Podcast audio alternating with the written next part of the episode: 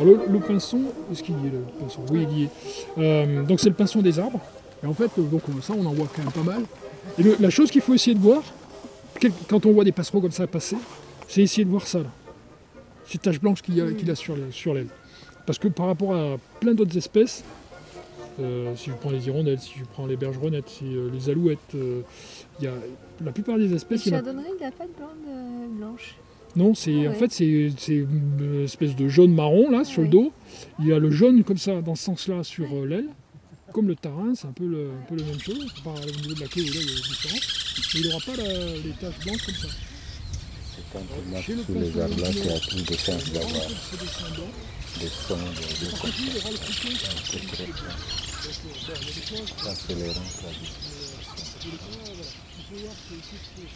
c'est taches blanches sur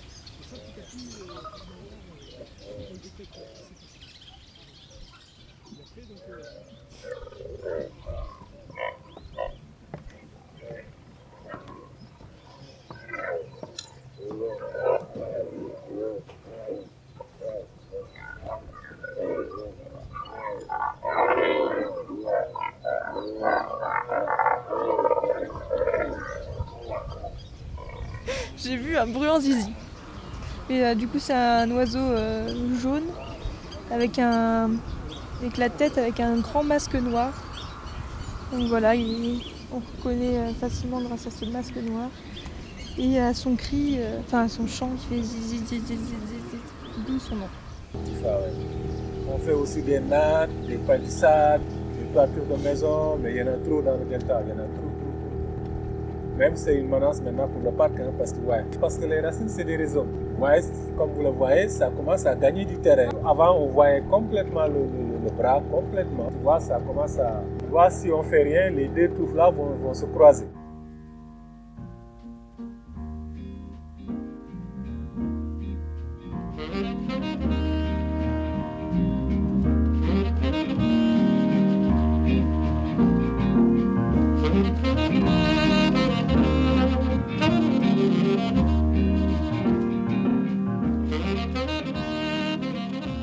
Bah, la migration, en gros, c'est donc un phénomène. euh, les oiseaux, chaque, euh, chaque automne, ils redescendent pour passer euh, l'hiver au chaud, disons, pour avoir suffisamment de nourriture pour, pour survivre. Et du coup, bah, quand vient le printemps, un peu avant, dès le mois de janvier, il y a les premiers migrateurs qui remontent, comme les cigognes. ouais, après, il y y a les grues, il y a les milans, les buses. Tout cela commence à remonter et euh, ils vont donc prendre, em- emprunter des couloirs euh, particuliers, des routes. Il y en a qui vont remonter par Gibraltar, le par le détroit de Gibraltar. Et ensuite, ils vont traverser les Pyrénées, puis vont traverser la France par diverses voies. Il y en a qui vont remonter le long de l'Atlantique, et il y en a d'autres qui vont aller par la Méditerranée et qui vont remonter dans la vallée du Rhône, et d'autres comme nous par ici, où on est plutôt une route secondaire euh, un peu plus petite, où les oiseaux vont se concentrer donc dans euh, notre vallée et passer par le col qui, grâce à un effet d'entonnoir. En fait, c'est des migrateurs partiels. Ce qu'on appelle les migrateurs partiels, c'est tous les oiseaux qui ne vont pas aller jusqu'en euh, jusqu'en Afrique. En gros, euh, il y a par exemple les buses et les milans royaux. C'est un peu les premiers rapaces qu'on va compter au début. Et puis plus, plus on va avancer vers le mois de mars, et plus il va y avoir les migrateurs transsahariens. Donc euh, là, il y a les milans noirs, après il y a les cigognes noires, les balbuzards, les cirquettes qui vont commencer à arriver, les Les hirondelles. cormorans. Euh, non, les cormorans, ils font partie de la première catégorie, Ah ils oui. vont pas aller jusqu'en Afrique. Et après, voilà, il y a aussi donc tous les passereaux qui, certains euh, vont aller en Afrique, euh, notamment les insectivores comme les hirondelles. Après, les granivores, justement, euh, descendent beaucoup plus euh, en France et en Espagne, mais vont pas forcément traverser la Méditerranée. Et donc, c'est pour ça qu'on les a aussi plus au début du suivi, et les insectivores un peu après, euh, comme les autres migrateurs. Ok, du coup, là, comme on est début mars, on a la deuxième période. C'est ça, il y a la deuxième période qui commence en gros. Donc on a eu les premiers milans noirs, on attend les- encore les premiers balbuzards, cirquettes, les hirondelles. euh, Qui voilà. sont pas encore arrivés. Ouais, on a eu les toutes premières, quoi, vraiment. c'est- Et encore pas, pas de toutes les espèces. Il y en a qui vont euh, effectivement euh, même au-delà du Sahara et tout, pour passer l'hiver avant de, de remonter. Et ils y restent pas parce que c'est trop chaud pour y vivre. Enfin, l'été est trop chaud pour y vivre à l'année. Ils restent pas au sud parce que. En fait, c'est ça. Après, c'est une histoire aussi de, de- probablement hein, de concurrence aussi, euh, quand euh, les, parce qu'il y a des populations qui restent là-bas aussi, d'autres- espèces. Mais pour qu'il n'y ait pas de concurrence, en fait, il y a, il y a probablement des, phénomènes comme ça. Mais c'est là où on ne sait pas tout non plus de comment ça se passe, s'est passé au départ. Quoi. Pourquoi il y a des oiseaux qui se sont mis, euh, sont montés dans le nord et pourquoi ils, ils ont, ils ont eu cette habitude comme ça de monter et descendre et tout. Alors certains même euh, pourraient pratiquement vivre euh, l'hiver euh, sur certains secteurs de- du nord de l'Europe, même chez nous et tout ça. et, La et- ils continuent quand même à faire la, de la migration. Et souvent, le moment où ils remontent, euh, en fait, c'est c'est probablement lié en fait à la, la photopériode, c'est-à-dire au moment où le- le- bah, les journées s'agrandissent et où ça déclenche au niveau hormonal des phénomènes qui font que le, bah, ça, ça déclenche aussi sur leur comportement la nécessité de, de repartir. Et donc, c'est comme ça que les, quelle que soit la météo, souvent, C'est ça. ouais. les oiseaux, ils, remontent. Ils remontent, même si euh, les conditions météo. Alors, dans, la- dans leur migration, dans leur mouvement, si d'un seul coup il y a un gros coup de neige, du froid et tout, ça va freiner la migration. Ils vont s'arrêter, ils vont trouver, chercher des secteurs plus favorables. Mais ils continueront, ils vont pas retourner euh, sur les zones d'hivernage, tout ça et tout. Ça va, quand c'est parti, c'est parti. Donc, euh, c'est vraiment un phénomène hormonal. De toute façon, ils remontent, c'est pour se reproduire. Parce que bien sûr, ils se reproduisent pas, ça c'est un détail important. Ils ne se reproduisent pas sur la zone d'hivernage. Ils ne se reproduisent que sur euh, les, zones euh, donc, euh, estivales et où, justement, c'est la période de, reproduction.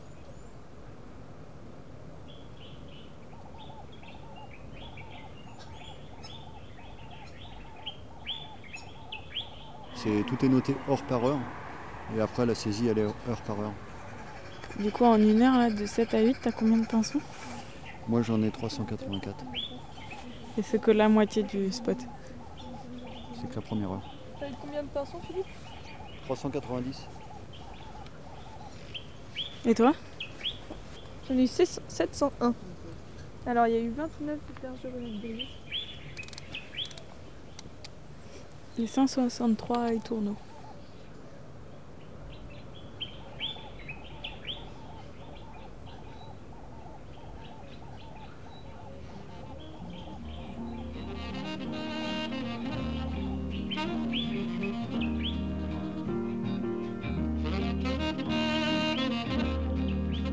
Certains s'arrêtent ici, à l'Escrinet ou en France, ou ils vont plus au nord Bah alors certains, euh, ouais, s'il y a des migrateurs qui sont partis du, du nord de la France, ils vont pas aller bien loin, ils peuvent descendre jusqu'ici.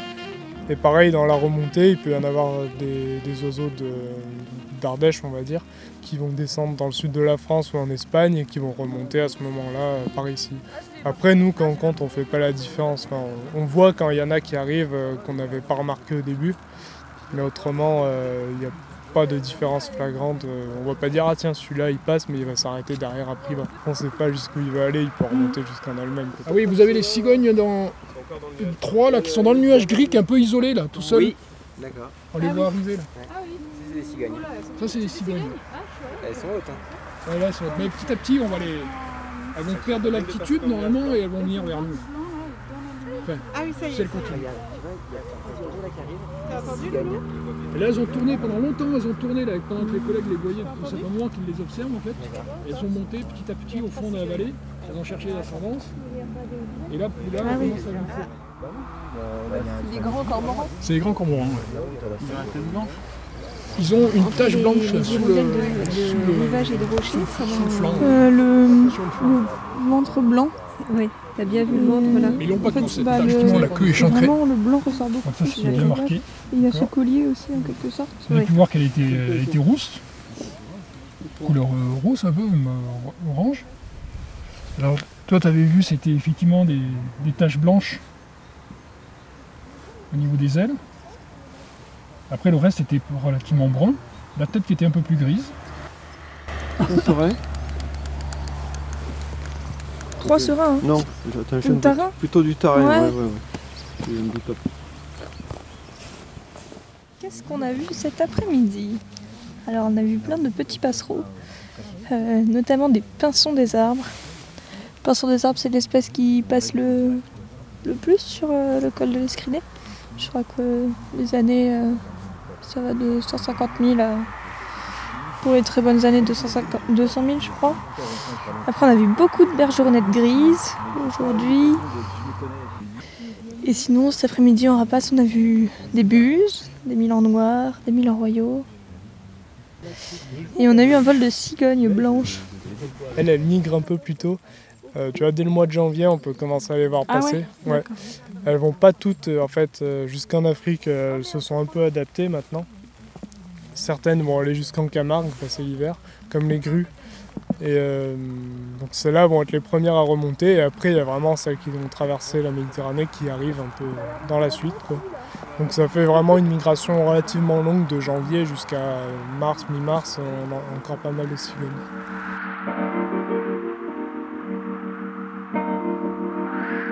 Sinon il y a un aigle royal qui traîne, qui niche ici, qui niche dans le coin.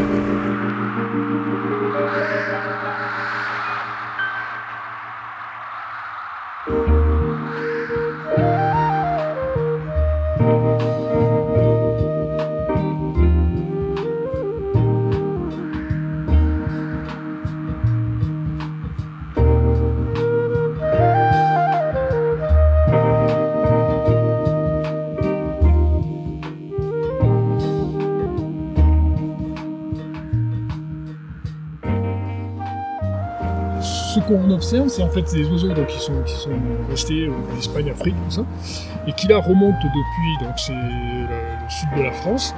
Et en fait, suivant la météo, on va avoir des conditions plus ou moins favorables d'observation, parce que simplement, si jamais il y a le vent du sud, c'est-à-dire que c'est un vent qui les pousse, là les oiseaux ils vont être poussés et aidés, du coup ils vont, pousser, ils vont pouvoir voler déjà très haut en altitude, et donc ils vont pas du tout suivre le relief, et donc ils vont, ça va être très diffus comme passage. Parce qu'ils peuvent aussi bien passer à 2000 mètres d'altitude, donc euh, que ce soit la vallée du Rhône, que ce soit le relief d'ici ou quoi, il n'y a, pas d'obstacle pour eux pratiquement, donc euh, c'est beaucoup plus diffus. On en voit, on les observe, hein, mais du coup, souvent, on est comme ça, euh, on, se couche presque sur le dos et on observe les oiseaux qui passent qui sont d'altitude.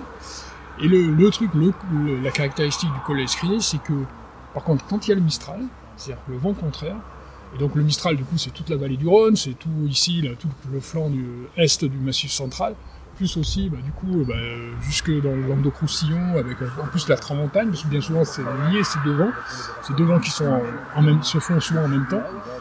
Ce qui fait que du coup, les oiseaux, même qui débarquent de l'Espagne, dès le départ, en fait, ils vont suivre le relief, ils vont voler bas, parce qu'ils vont avoir le vent contraire. Et donc, du coup, plutôt que d'aller se concentrer sur, sur, euh, notamment sur la vallée du Rhône, où là, le Mistral est encore plus fort, et ils vont suivre le relief qui est vers euh, Alès. Et là, depuis Alès, bah, petit à petit, ils vont monter, et puis ils vont se retrouver dans la plaine d'Aubenas, là. Et là, dans la plaine d'Aubenas, ils ont le massif central de ce côté, avec tout le relief qu'il y a là, la montagne de l'Ardèche. Et puis, bah, là, ce côté-là, c'est le massif du Coiron. Et ce qui fait que là, c'est un entonnoir en fait, un effet de entonnoir, et donc les oiseaux ils vont arriver euh, sur nous. Et, et quand il y a vraiment du Mistral, c'est là où c'est fabuleux. C'est la première fois que vous, que vous venez Non, je suis venue pas mal l'année dernière, mais Et du coup, là, il y a, il y a- des fois, on observe quand il y a vraiment un fort Mistral, toutes les espèces, elles passent, on voit les moustaches. On a même des, des espèces comme le, le héron, les rapaces et tout ça, tout, qui, qui passent. Mais on en a même vu des fois passer à pied là-bas sur le petit champ là, qui est là, la partie prairie là et tout. Ils arrivent là sur le, le talus de la route, ils prennent un gros coup de vent, donc ils- pouf, ça les écrase.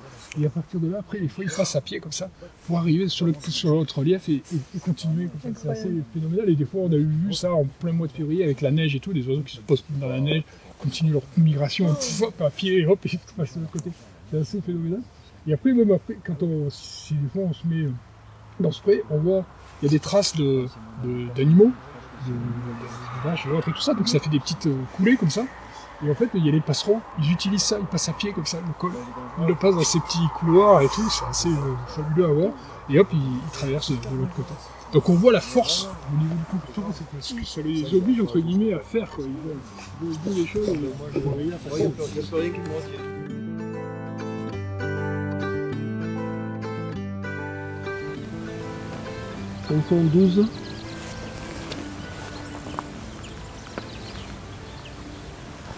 ça. Pinson 12. Quatre pinsons, un bruit spé.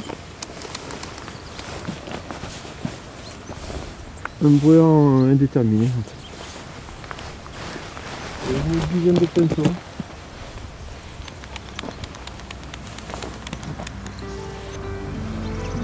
7 bergeronnettes grises.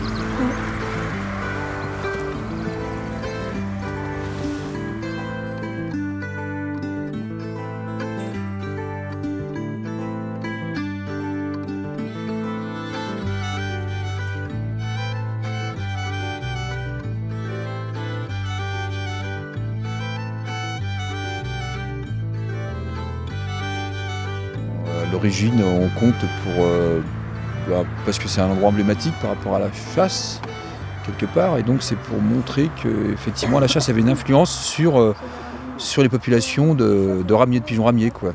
C'est pour ça que vous avez implanté Oui, le comptage ouais, ici ouais, ouais, ouais, ouais. Puis après, c'est devenu un endroit emblématique aussi. Maintenant, c'est plus apaisé. hein, voilà.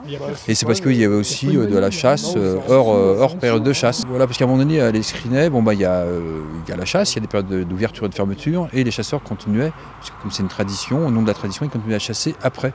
Et donc, c'est au moment où les oiseaux rentrent et donc vont se reproduire. Et donc, du coup, bah, l'Alpéo, les, les naturalistes ont beaucoup, se sont beaucoup positionnés, ont beaucoup euh, euh, bon, bah, agi pour, euh, bon, pour, pour, que ça- la, la loi soit respectée, pour pas qu'il y ait de chasse hors la loi, en dehors des périodes de fermeture et d'ouverture. Parce que c'était un gros territoire de braconnage du coup. Et bah du coup, euh, il y a eu des, c'était même assez violent à une époque, hein, et, euh, et puis maintenant ça s'est apaisé quoi. Au niveau de la loi, ça y est, on, la loi est respectée, et puis bon, on n'a pas des, voilà, bah, tu vois, il n'y a, plus de chasseurs, il n'y a pas de, voilà. Ouais, donc ça fait 35 ans. Quoi. 30, ok, Ouais. donc après, depuis- après, il y a eu des coupures parce que malgré que le terrain nous appartienne, les chasseurs étaient tellement euh, ben, agressifs qu'ils ne nous autorisaient plus à. ils- voilà, ils bloquaient le passage et tout, on ne pouvait plus Mm. euh, compter ici pendant de- plusieurs années. Quoi. Il y a eu une grosse coupure. Ouais, En même temps, si, c'était aussi l'occasion de, de- de- de compter toutes les espèces migratrices qui passaient. Quoi. Mais euh, là, depuis un moment maintenant, on a plus envie d'axer, surtout cette année, le, le col, enfin le, le- sur la- la- l'accueil, l'animation.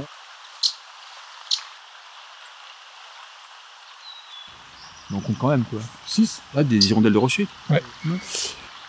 Donc ouais, pourquoi on fait moins de comptage de ça? Parce qu'en fait, on, le, le souci, c'est que, en fait, en avant, au début, on espérait pouvoir faire du comptage euh, et avoir des, des résultats derrière pour faire des analyses sur euh, bah, les, les dates de passage, sur, euh, je sais pas moi, sur les, les effectifs, voir si ça monte ou pas et tout. Et en fait, encore beau. En fait, euh, on s'est aperçu qu'en fait, il y a tellement d'éléments extérieurs qui interviennent, c'est-à-dire notamment les phénomènes météo, euh, avec le Mistral dominant ou pas, suivant les saisons. En fait, il y a des saisonnalités qui font que ben, on on n'arrive pas à en faire ressortir quelque chose au niveau statistique. Sur, même sur 10 ans et tout, pour l'instant, même sur 20 ans et tout, on n'a pas réussi à, à vraiment faire des analyses qui nous permettent de voir des évolutions vraiment d'effectifs de migrateurs et tout. Parce qu'il y a trop d'éléments qui jouent chaque année. Et du coup, pour ça que ce côté-là, on sait que c'est pas la peine de, de se forcer à essayer de suivre un protocole très précis, parce que de toute façon, on n'arrivera à rien, même en suivant un protocole très précis, euh, on n'arrivera pas à faire vraiment des analyses euh, comme ça. Donc on continue malgré tous les comptages. Mais pourquoi? Il est possible que dans quelques années, Oui. on puisse faire des analyses malgré tout, Avec ces données, ouais. avec d'autres éléments, D'autres- parce qu'on aura d'autres moyens, d'autres moyens d'autres- techniques, voilà, au niveau, euh, bah, au- au niveau par exemple du suivi rien que de la météo, des choses comme ça. On aura D'accord. peut-être des éléments qui nous permettront de maîtriser ça en termes de connaissances. Et que, du coup, on pourra peut-être faire des, du coup, des comparatifs. Mm, Donc c'est pour ça qu'on continue. Et puis après, il y a l'acte de présence. Parce que bah, le- l'idée, c'est de, du coup, c'est de, c'est un, c'est un laboratoire fabuleux pour euh, accueillir les gens et faire découvrir la migration et faire rien que re- la reconnaissance des espèces comme on a fait ce matin et tout ça. C'est la sensibilisation, l'éducation, la formation même et tout. Donc euh, voilà, c'est pour ça aussi qu'on continue malgré tout à le faire. Voilà. Parce qu'en plus, il faut pas oublier qu'il y a d'autres sites qui sont suivis aussi en même temps en France et que du coup, après, il y aura peut-être aussi des éléments à une échelle comme ça plus large où on pourra effectivement faire des comparatifs, des choses comme ça. Mais il y a bien des scientifiques qui les traitent du coup ces données. Ben non, Ou pour l'instant, il n'y a pas, non, pas- si, ce n'est, si ce n'est les premières dates de, de migrateurs, les choses comme Mm. ça et tout. Mais il n'y a pas un traitement réellement pour essayer de, d'en définir, euh, je sais pas moi, pour euh, essayer de voir des, toujours cette évolution d'effectifs réels, de- d'espèces Mm. et tout ça. ça on- pour l'instant, on n'a pas Donc on n'a aucun moyen de- d'analyser l'évolution des effectifs. Mais la seule chose qui est par contre au niveau statistique et qui est valable, c'est pas sur les migrateurs, mais c'est sur les, les comptages qui sont faits, euh, ce qu'on appelle les, les stocks. Donc c'est des points d'observation qui sont faits euh, à l'échelle nationale. Et dans tous les, il y a les gestionnaires d'espaces naturels comme les réserves naturelles, les, parcs nationaux, les, parcs régionaux qui font, qui utilisent cette méthode-là, plus aussi les associations naturalistes, notamment la LPO, donc qui, c'est avec des points d'écoute bien précis sur lesquels ils sont fait, fait des, écoutes en hiver, mais aussi au niveau des moments de la reproduction, donc au moment des champs. Et ça, ces méthodes-là, c'est des méthodes d'échantillonnage qui, sont, qui, qui, ont un protocole bien précis. Et c'est ce qui a permis notamment de mettre en évidence notamment la régression des, des oiseaux sur euh, les zones agricoles, par exemple. Ça, c'est le Muséum d'histoire naturelle qui a fait effectivement le traitement des données et qui a fait après les articles de presse qui ont fait, euh, ben, euh, qui ont fait quand même du bruit au niveau national. Quoi. Mais sur les migrateurs, du coup... sur les migrateurs, c'est beaucoup plus difficile. Après, il y a sur des zones de stationnement, sur des zones de stationnement en hiver et tout, où on peut voir effectivement des, des évolutions, mais, c'est vrai que c'est plus difficile automatiquement, puisque ça bouge et tout, donc c'est moins évident, euh, notamment sur les sites de migration, parce qu'il y a des phénomènes de météo et tout qui, sont, qui jouent énormément. Quoi. Les, voilà. les, les, stocks, c'est les suivis, les suivis tempor, euh, temporels mm -hmm. des oiseaux communs. Et c'est comme ça qu'on s'aperçoit que les oiseaux communs, bah, ils, les effectifs, les populations baissent. Quoi. Et puis ce qu'il y a, c'est que ça a, été, ça a démarré il y a maintenant 30 ans, je crois, quelque ouais. chose comme ça et tout. Mais il faut savoir qu'aux États-Unis et en Angleterre, ils ont fait ça depuis 50 ans. Quoi. Et donc on savait déjà, nous, on savait qu'il y avait ce problème d'effectifs et tout sur ces zones agricoles et tout. Et il a fallu attendre qu'on ait un peu de recul en France pour pouvoir le, le sortir. Donc euh, là, c'est pour ça que c'est sorti c'est en 2018. Là. En fait, il y a une chute des oiseaux communs spéciali spécialisés spécialistes. Quoi. Alors que les oiseaux qui sont plus généralistes, qui s'adaptent un peu dans tous les milieux, eux, ils se portent pas trop mal. Mmh. Mais les oiseaux très spécialisés euh, des champs ou euh, des milieux forestiers, euh, bah, leur, leur, leurs habitats sont détruits, quoi, sont vraiment. Mmh. et puis bah, tous les produits qu'on met dedans, etc. Et donc, bah, il y, y, a une chute. Voilà. Donc euh, au niveau de la biodiversité, euh, bah, elle s'appauvrit. Notamment il y a les hirondelles notamment qui ont régressé, il y a euh, les alouettes. Bah, il y a pas mal de fauvettes aussi qui ont régressé. Voilà, bah, principalement, c'est ça. Quoi. Mm -hmm. Il faut savoir que bah, les, les, les, milieux dans lesquels elles, elles migrent, hein, elles, où elles hivernent, bah, c'est pareil, il y a de plus en plus d'agriculture euh, en Afrique, etc. Les, les, habitats sont aussi euh, détruits. Quoi, hein. Il y a de plus en plus d'agriculture euh, importante, et puis avec des produits, etc. Et donc ça n'arrange pas non plus ça. Ouais. Puis aussi toutes les zones... Euh, de toutes les étapes de migration. Bon, souvent dans les zones humides, bon, bah, ça a été pas mal, pas mal abîmé, ça aussi. Donc, euh, bah, toutes ces espèces, euh, aussi bien là où elles passent l'été, où elles se reproduisent, que là où elles, elles hivernent, et, ben, et les endroits intermédiaires où elles se, elles se reposent. Bah, c'est la destruction des habitats, voilà, tout simplement. Hein, donc, on revient là-dessus. Hein. Plus les pesticides et tout ouais. ça dans les zones agricoles. Ouais.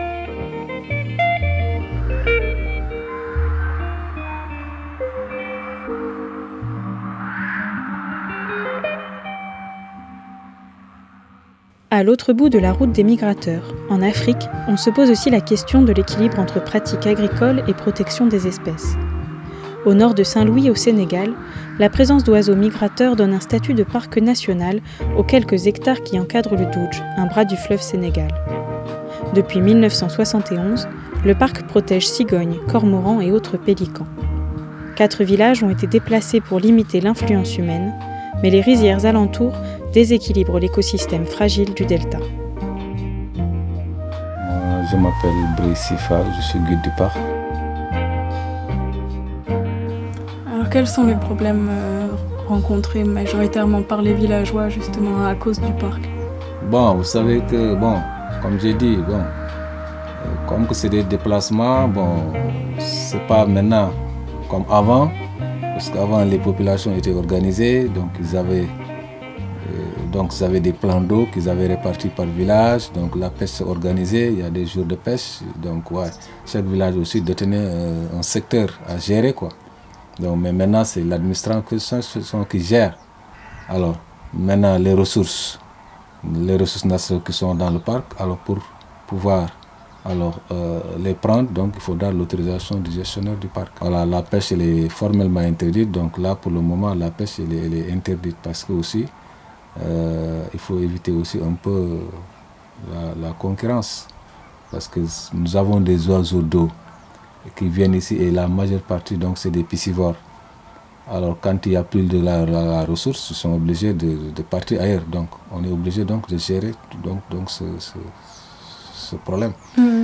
Alors mais quand je prends l'exemple euh, du bois mort, Donc on les autorise à ramasser le bois mort, on les autorise également à faire la cueille du nénuphar, le sporobolis.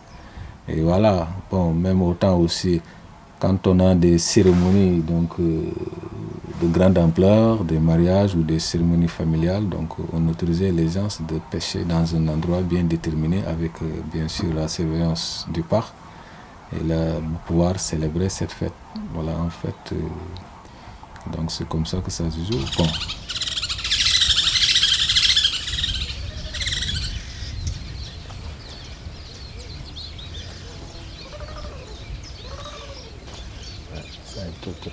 C'est quoi? Tourterelle Ça, c'est les rangs traduits.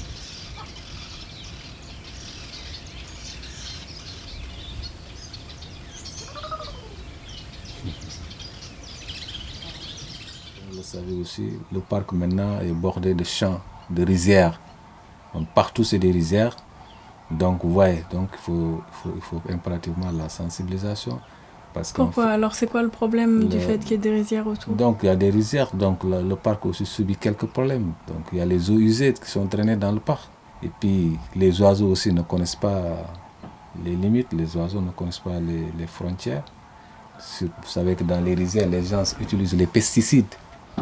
Mais les oiseaux ne connaissent pas. Parfois aussi, c'est des problèmes. Les Donc ils viennent manger euh, le riz le riz ou d'autres plantes, voilà. à- Dans les rizières voilà, avec les dans pesticides. rizières avec les pesticides, ça, ça déjà c'est un problème. Les eaux usées de, drainées dans le parc aussi c'est un problème parce que c'est bon, c'est des engrais, des trucs donc et puis ça permet à la plante, surtout le tifa, de pouvoir se développer. Le tifa, c'est une plante envahissante. Voilà, ça, ça envahit parce que donc c'est des racines, c'est des rhizomes quoi. Ça fait des rhizomes. Quand tu coupes, ça repousse. Et quand tu mets du feu, c'est comme on a mis de, de l'engrais quoi. Donc ça diminue les ressources de pêche. Donc les plantes se prolifèrent. Donc il n'y a plus d'espace pour étaler les filets.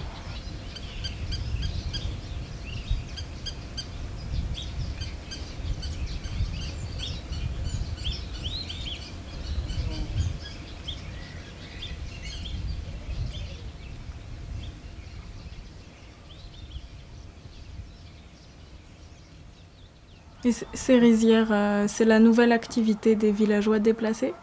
Bon, oui, il y a des, y a certains, bon, il y a les villages euh, qui font de la riziculture, mais aussi il y a des projets, il y a aussi des, des agrobusiness, donc il y a tout cela, donc ouais, donc le parc est bordé de champs, bon ouais, parfois même aussi les gros, les agrobusiness, maintenant ils utilisent des, avions, ouais, tout ça aussi ça fait des dérangements, ça dérange parce que nous-mêmes au, au moment des recensements, nous subissons ce problème.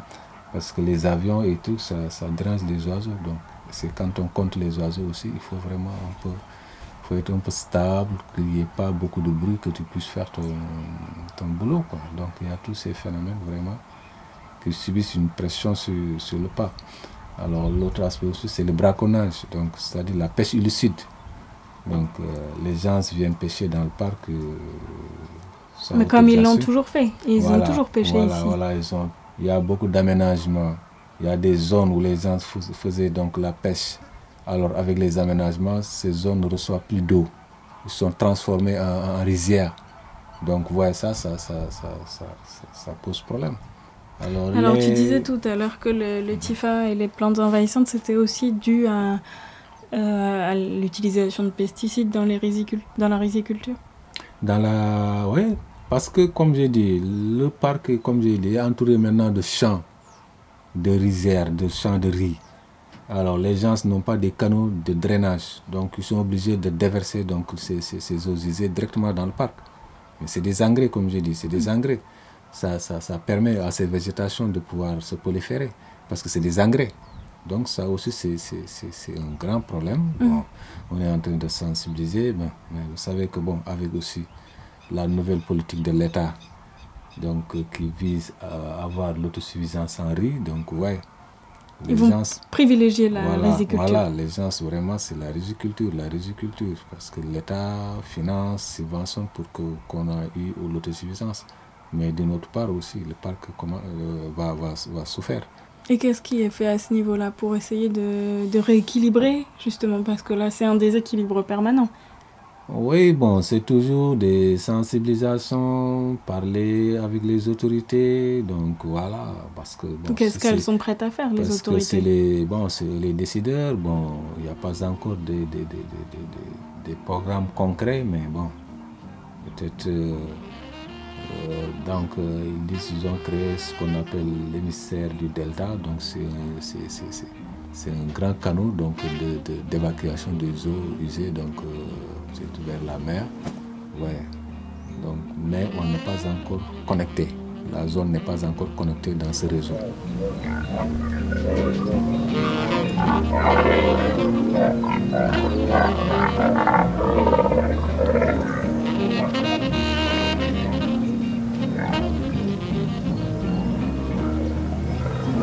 Tous ceux qui sont couchés là, ils, sont en train de, nidifier- de, de de couver. couver. Et les autres, euh, ils attendent pour le relais. Déjà, ils ont bien mangé, voilà. Ils se reposent, c'est pas leur tour de courir, ils se reposent.